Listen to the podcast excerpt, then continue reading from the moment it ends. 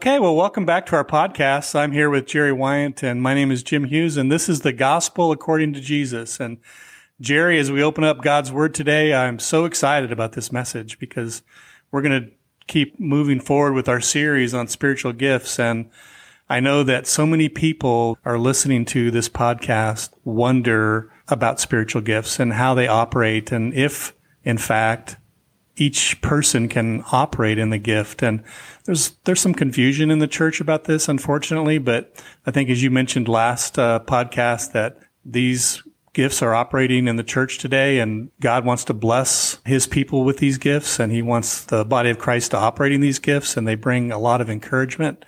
And I'm going to open up with some scripture first thing.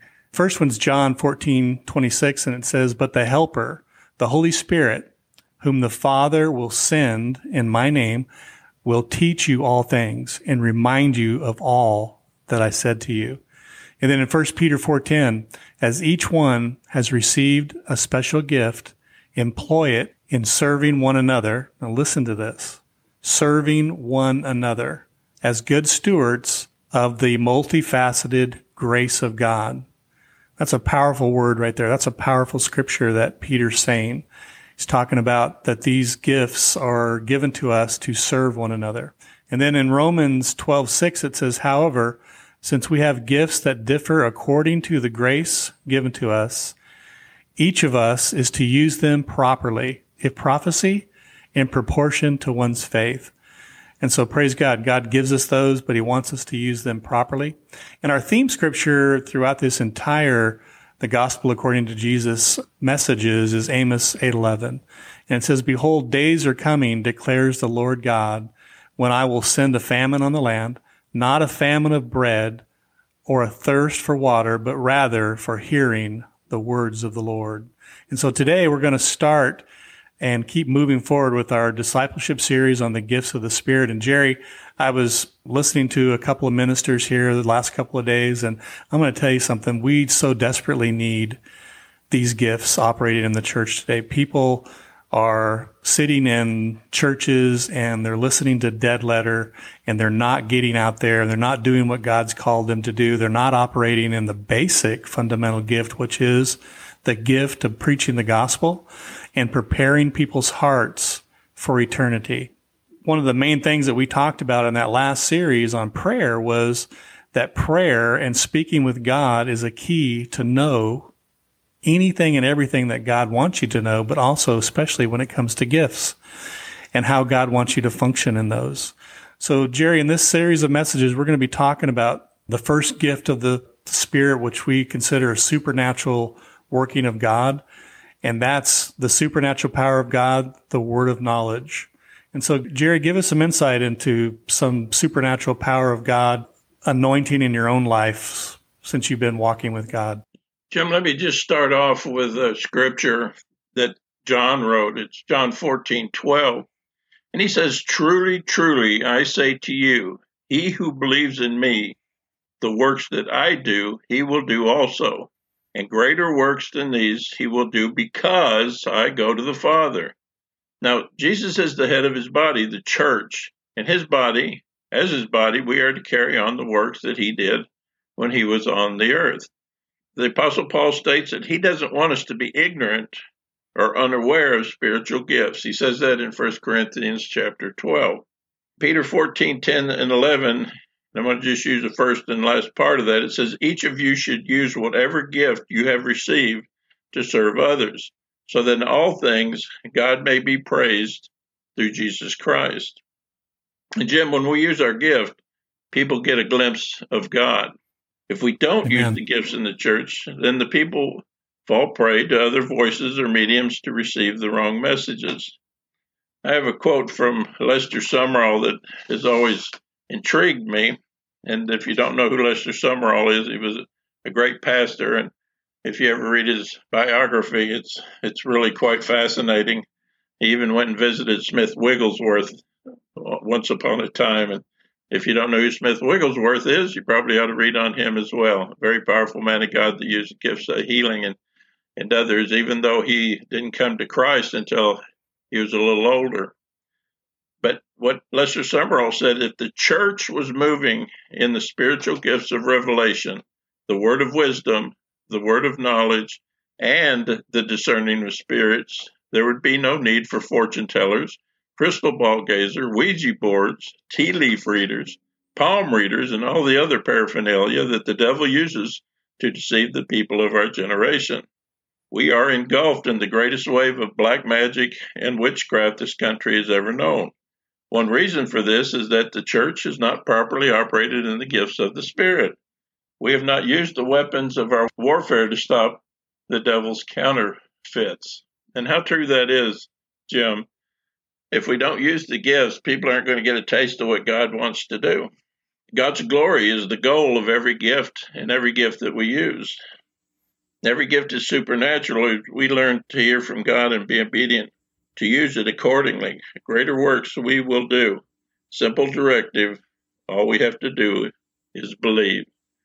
And I want the audience to know that Jim, if you haven't listened to the podcast on the still small voice of God, Jim talked about a dog getting hit on the street and how Jim was trying to rescue the dog, but because the dog was so skittish, he ran into a truck coming the wrong way and it splattered the dog. And when the truck hit the dog, Jim turned away and God spoke to him in a supernatural way and said, That's how I feel when each of my people go to hell.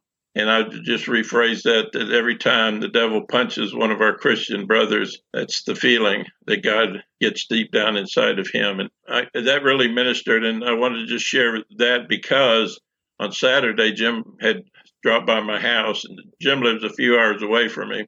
There was a young lady who was struggling in where she was in her walk. And when Jim shared that testimony, she just dropped down on her knees and began to wail. And she wailed and she cried. And she was asking mercy. But it, it was such a powerful ministry. And if he hadn't spoken that, that young lady probably would have gone on the rest of the day just kind of trying to search out where she was. But that one word that Jim got from the still small voice of God made such an impact on this young lady. And I'll take it one more step. I, I shared that in church right after church was over. I, before anybody left, I got up and I told that story. And I, and I'm going to say it very loudly. If we don't use our gifts for each other, we're not going to be able to encourage and push on. And I won't take any more time here. I'll give a few examples a little later, but uh, how imperative Amen. it is that we walk where God's called us to walk. Amen. Amen. That that's so powerful, Jerry. You know, the gifts of the Holy Spirit are very much in operation today, and that list of things that you gave, the enemy uses, whether it's witchcraft or tea leaves or, or tarot cards, whatever it is, there's a reason people flock to those is that they are hungry for a word of God. They are hungry to hear what God has to say. And unfortunately, they get pulled into that vacuum of something that's not of God, but it's because they're hungry. When we look at the gift of the word of knowledge found in 1 Corinthians 12, and, and we're going to give you some scriptures. And as you can tell, as we go through this, and Jerry and myself, we buzz off quite a few scriptures, and it would really be good if you would fall back and and look those up and read those for yourself. There's in no way do we want you to just take what we're saying as something that can't be backed up by the Word of God. So please go back and read those scriptures. And the word of knowledge is found in 1 Corinthians 12. And the gifts of the Spirit, which is, which when I found this out and when I learned this, Jerry, when that the gifts of the Spirit are used to encourage the body of Christ. And just like you were talking about how it encouraged that uh, young woman that was in your house and, you know, God really ministered to her, those gifts are to be in operation. And if you're in a church right now, and again, we're here to lift up the people of God, encourage people to go out and do what God's called them to do. If you're in a church and this message or these type of messages or the supernatural power of God isn't being talked about, I would really be praying that maybe God needs to find a different place for you to be. Because if you're in a body where they don't believe these things, you won't operate in these. You won't be used in these. And it's unfortunate that I have to tell you that, but it's true. The gifts of the Spirit are used to encourage the body of Christ. So Paul says to the, the church at Corinth, he says that each gift is given for the common good. It's given for good. It's given for the common good, but it's given to encourage people in the body. Remember, Paul is writing to the church in Corinth, not the world. He's not writing to the world. This letter is to the church. This letter is to Christians. So let's be clear. Gifts given by the Holy Spirit are to bring edification and encouragement.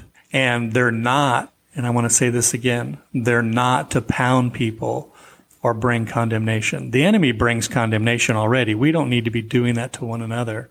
And so the gifts of the Spirit, as they operate in the body of Christ, are to bring edification and encouragement.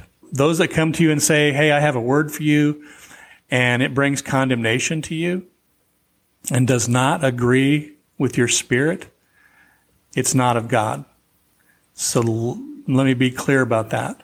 God wants to bring encouragement to you. The only way that we're going to be able to seek God is to seek God for ourselves in prayer and be able to know what God has for us as individuals.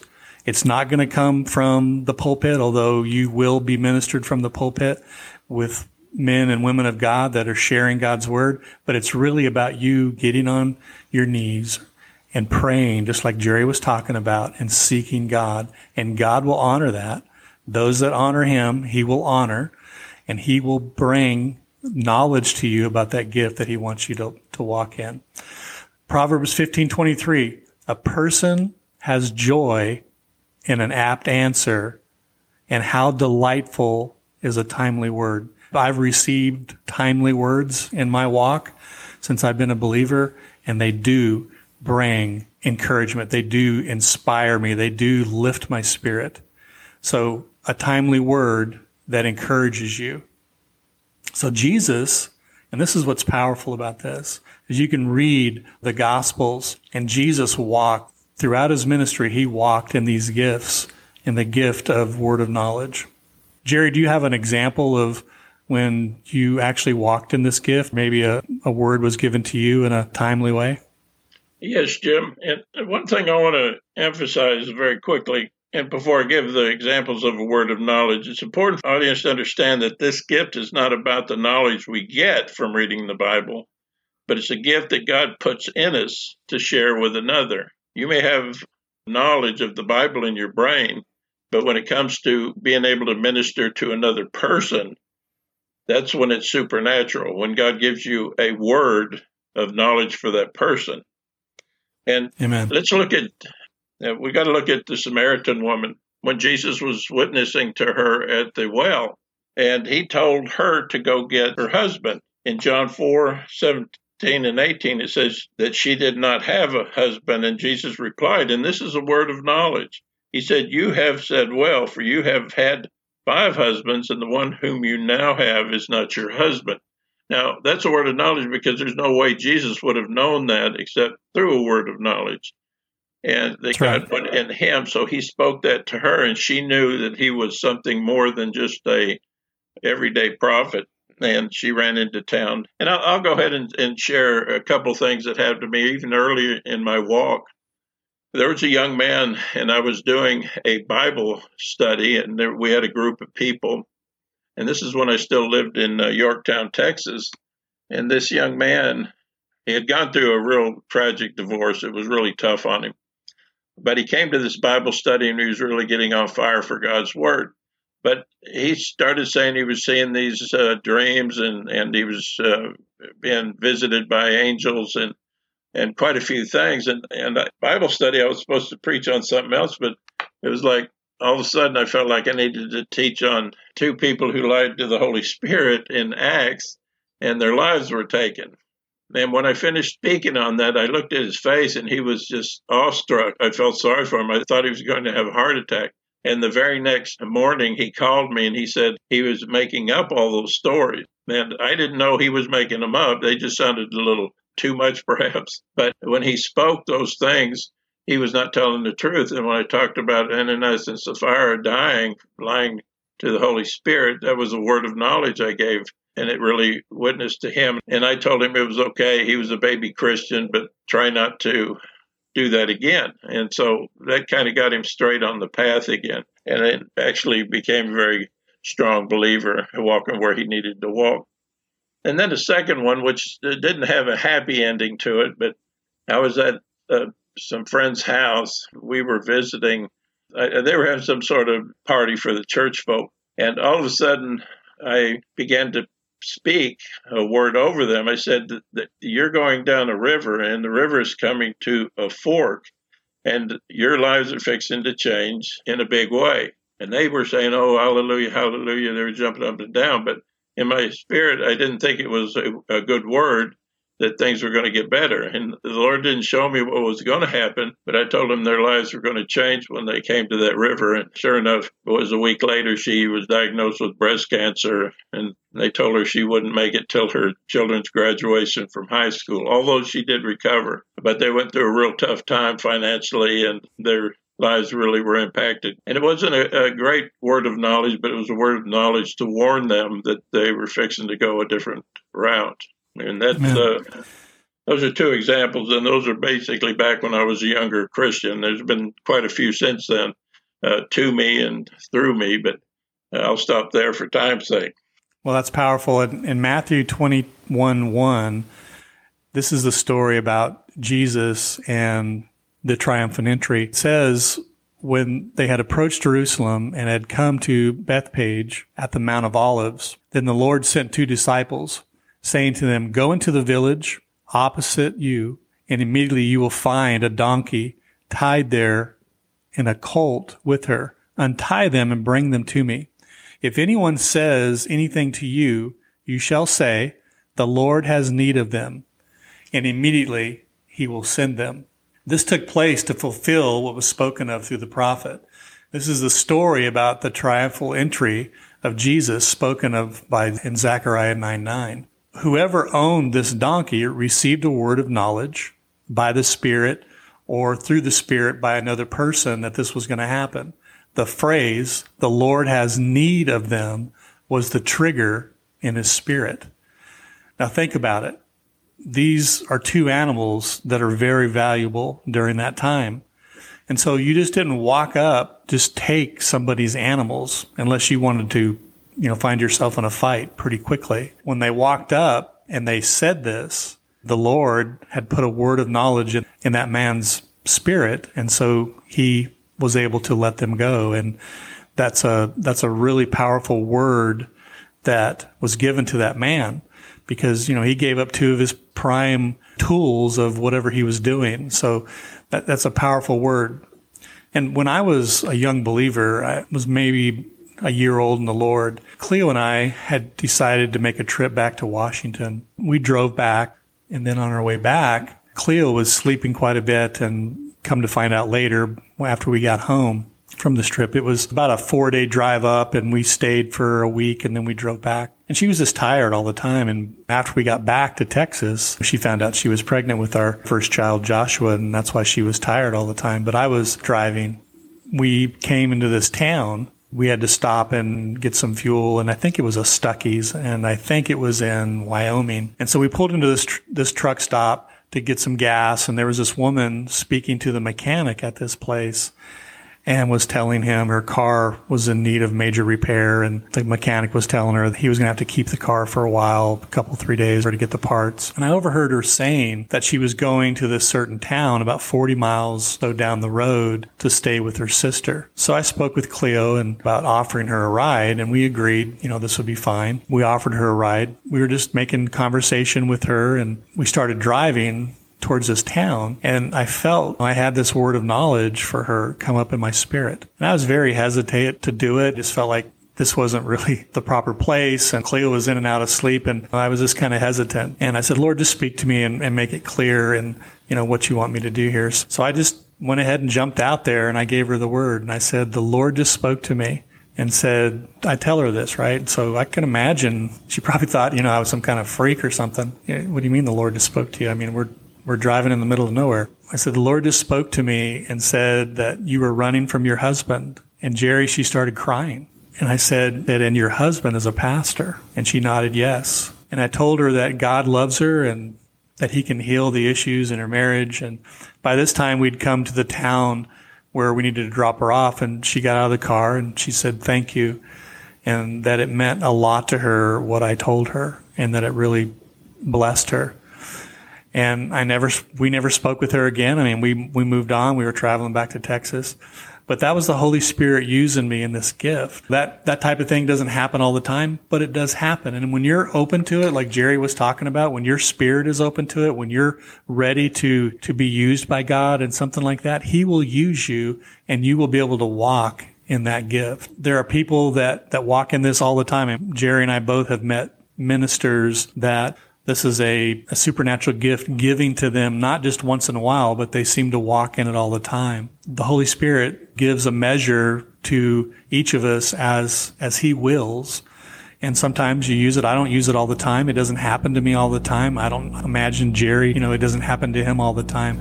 But what you need to be is you need to be obedient. And so you need to be open to the Spirit of God speaking to you about people. And I know there are people listening to us right now, Jerry, that this has happened to them. They didn't know what it was and they were reluctant to do it. But I want to encourage you as God wells up through the Holy Spirit inside of you to give somebody a word in a timely season, do it. And you'll be so blessed to do it. We're going to pause right there and tell you how much we just really appreciate you listening to us and how much we know God is ministering to you right now. And as we encourage you every time to go out there and preach the Word of God, tell people about Christ, tell people about how they can be saved, tell people that God wants to forgive them of their sin and He wants them to turn their lives over to them. And when you do that, God will supernaturally just overwhelm you with His presence. So I want to give you our emails before we close out. And mine is uh, jimhughes71 at hotmail.com. And Jerry? E T L W Y A N T at AOL.com. Amen. Well, till next time, God bless you and just have a wonderful time seeking God. Thanks.